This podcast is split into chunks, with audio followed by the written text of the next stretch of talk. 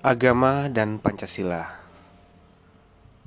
Dua hal yang sering kali dibenturkan, sering kali dipertemukan, dan sering kali memang pembahasan tentang agama dan Pancasila ini menjadi hal yang banyak diperdebatkan di publik. Terkadang Pancasila dianggap sebagai momok yang tidak begitu produktif untuk kehidupan beragama, dan sebaliknya juga Terkadang pemahaman-pemahaman keagamaan kelompok-kelompok tertentu dianggap kontraproduktif terhadap uh, pelaksanaan atau pengimplementasian dari ideologi Pancasila.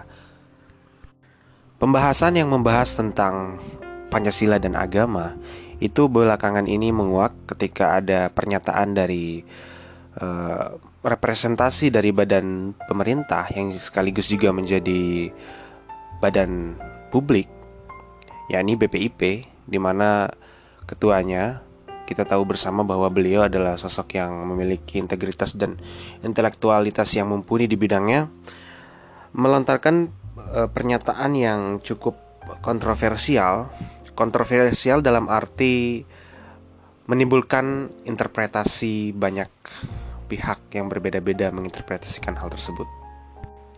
Singkat cerita, yang menjadi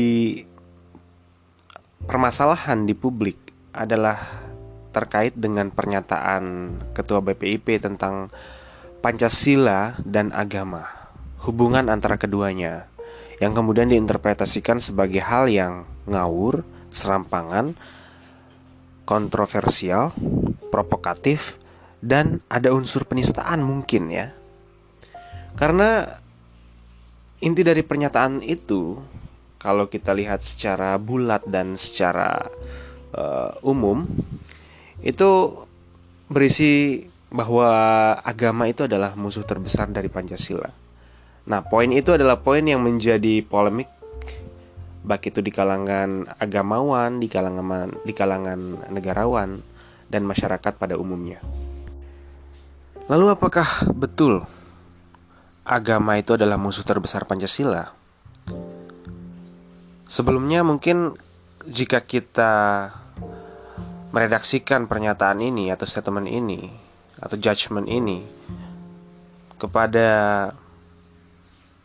subjek yang bernama Prof. Yudian maka kita terlebih dahulu sebelum berangkat pada asumsi-asumsi pribadi atau asumsi-asumsi yang tidak mendasar kita terlebih dahulu harus memikirkan konteks dari pernyataan ini dilontarkan Sepintas memang pernyataan beliau adalah satu hal yang terkesan serampangan dan cenderung mengeneralisir uh, suatu perkara atau suatu isu yang dikemas ke dalam sebuah pernyataan yang memang ambiguit ambiguitasnya uh, lumayan tinggi. Di mana di sini ada kata kunci yakni musuh. Jika kita tarik ke dalam uh, common sense atau pemahaman masyarakat umum pemahaman orang-orang terhadap kata musuh itu lebih cenderung melekat pada sensasi yang bersifat uh, negatif di mana akan ada kubu yang merongrongi kubu lain ataupun uh, hal satu yang dapat mereduksi substansi ataupun esensi dari keberadaan uh, sesuatu yang lainnya. Dalam hal ini adalah agama dan Pancasila. Namun, Uh, beliau juga mengklarifikasi pernyataannya di sore hari kalau tidak salah di mana pernyataannya yang kontroversial itu ia lontarkan di pagi hari saat diwawancara oleh uh, seorang jurnalis yang bernama Alexander. Kalau tidak salah itu uh, jurnalis dari Detik ya Detik News. Intinya bahwa uh, isi klarifikasinya itu Prof. Yudian menganggap bahwa yang dimaksud menjadikannya sebagai musuh dari Pancasila itu adalah eh, oknum-oknum uh, yang bukan merepresentasikan uh, keseluruhan atau mayoritas umat Islam, tetapi bagian terkecil, bagian kecil dari uh, umat Islam yang berhaluan, uh, yang politiknya berhaluan bertentangan dengan apa yang menjadi tren uh, politik dari Pancasila itu sendiri. Atau mungkin ketika kita sederhanakan lagi, itu bermakna bahwa orang-orang ini, kelompok ini adalah kelompok yang anti Pancasila seperti itu. Nah, apakah hal tersebut bisa dijustifikasi sebagai suatu hal yang benar? Mungkin kita tidak boleh terlalu uh, serampangan dan terlalu cepat untuk menjustifikasi bahwa kelompok-kelompok tersebut memang anti terhadap Pancasila. Namun memang uh, kapasitasnya sebagai uh, kepala BPIP dan uh, beban tugasnya untuk menguatkan ideologi Pancasila, beliau cenderung uh, represif terhadap kelompok-kelompok yang kontraproduktif dengan implementasi ideologi Pancasila.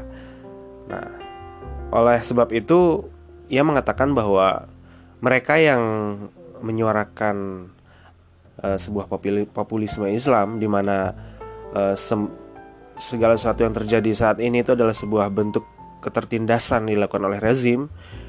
Dan mereka menganggap bahwa suara mereka itu adalah representasi dari umat Islam. Itu adalah suatu hal yang tidak benar kalau dari kacamata Prof. Yudian. Karena mereka itu sebetulnya adalah mayoritas dari uh, dinamika ideologi di Indonesia yang kemudian uh, bergerak pada ranah uh, propagandis yang menganggap bahwa uh, ideologi Pancasila telah gagal di dalam menciptakan uh, atau mencapai tujuan-tujuan yang hendak dicapai oleh founding fathers negara kita. Kembali lagi kepada statement uh, kepala BPIP itu, secara substansial dan kontekstual memang hal tersebut uh, tidak bernilai benar dan tidak bernilai salah. Meskipun diklaim salah ataupun benar itu uh, urusan belakangan. Tetapi secara substansial dan uh, jika kita mengkaitkan antara pernyataan yang kontroversial di pagi hari dengan uh, klarifikasinya di sore hari itu ada keter keterhubungan di antara kedua uh, statement tersebut. Di mana maksud dari pernyataannya itu adalah untuk menyindir kelompok-kelompok yang selama ini menyuarakan Islam tetapi padahal membuat gaduh itu dalam perspektif beliau yang kemudian dianggap uh, menjadi musuh dari Pancasila atau bahkan musuh terbesar Pancasila. Nah, namun yang perlu dikritisi di sini adalah penggunaan konteks bahasa. Ketika kita berbicara tentang bahasa, pemilihan diksi dan lain sebagainya itu terikat oleh uh, temporalitas waktu, terikat oleh uh, momentum sejarah dan terikat oleh narasi-narasi yang telah terlebih dahulu berkembang di masyarakat. Dan yang menjadi keberatan saya ketika statement itu dikeluarkan di ranah publik adalah kesiapan masyarakat untuk menerima statement yang uh, tendensius mengarah pada suatu hal yang diskursif yang dimaksud dengan diskursif di sini adalah bahwa statement uh, kepala BPIP yang kontroversial itu adalah suatu hal yang dis mengandung diskursus kefilsafatan ataupun diskursus sosial ataupun diskursus politik. Di mana ketika kita secara jernih melihat uh, atau memahami perkataan kepala BPIP di mana backgroundnya sebagai rektor UIN Kalijaga Jogja atau secara umum kita bisa mengatakan bahwa background dia memang pure dari akademisi. Di mana corak dari seseorang yang pure akademis itu lebih cenderung mengajak lawan bicaranya untuk berdiskursus, untuk memikirkan suatu hal secara uh, diskursif, memikirkan, memikirkan, kemudian dikaitkan dengan tindakan. Nah, namun yang menjadi pertanyaannya, apakah masyarakat Indonesia secara umum itu siap untuk e, berdiskursus? Nah, itu dia menjadi persoalannya.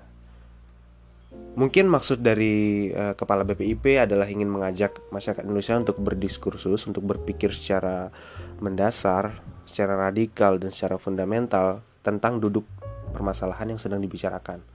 Akan tetapi, e, ujung-ujungnya pernyataan beliau ini hanya menguap dan berkembang di tataran semantik saja, di mana yang menjadi perdebatan bukan dari substansi dari uh, statement itu, melainkan lebih kepada sensasi-sensasi yang ditimbulkan oleh statement itu.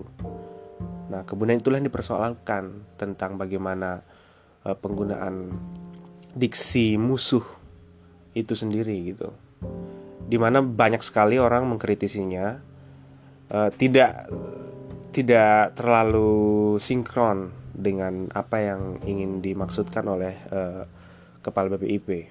Seperti narasi-narasi tentang sejarah seperti kita lihat bersama di tayangan TV di mana di sana banyak orang berdebat dan jika kita lihat uh, secara secara umum persebaran argumentasinya itu lebih kepada argumentasi sejarah dan teologis atau agama ya. Di mana statement Prof. Yudian dianggap ahistoris dan lain sebagainya. Nah menurut saya hal itu memang tidak ada salahnya tapi kurang kurang tepat sasaran jika kita ingin mengomentari suatu duduk perkara yang uh, pada dasarnya perkara itu adalah perkara jeruk. Kemudian kita mengomentarinya dengan kualitas-kualitas yang ada pada apple jadi tidak apple to apple.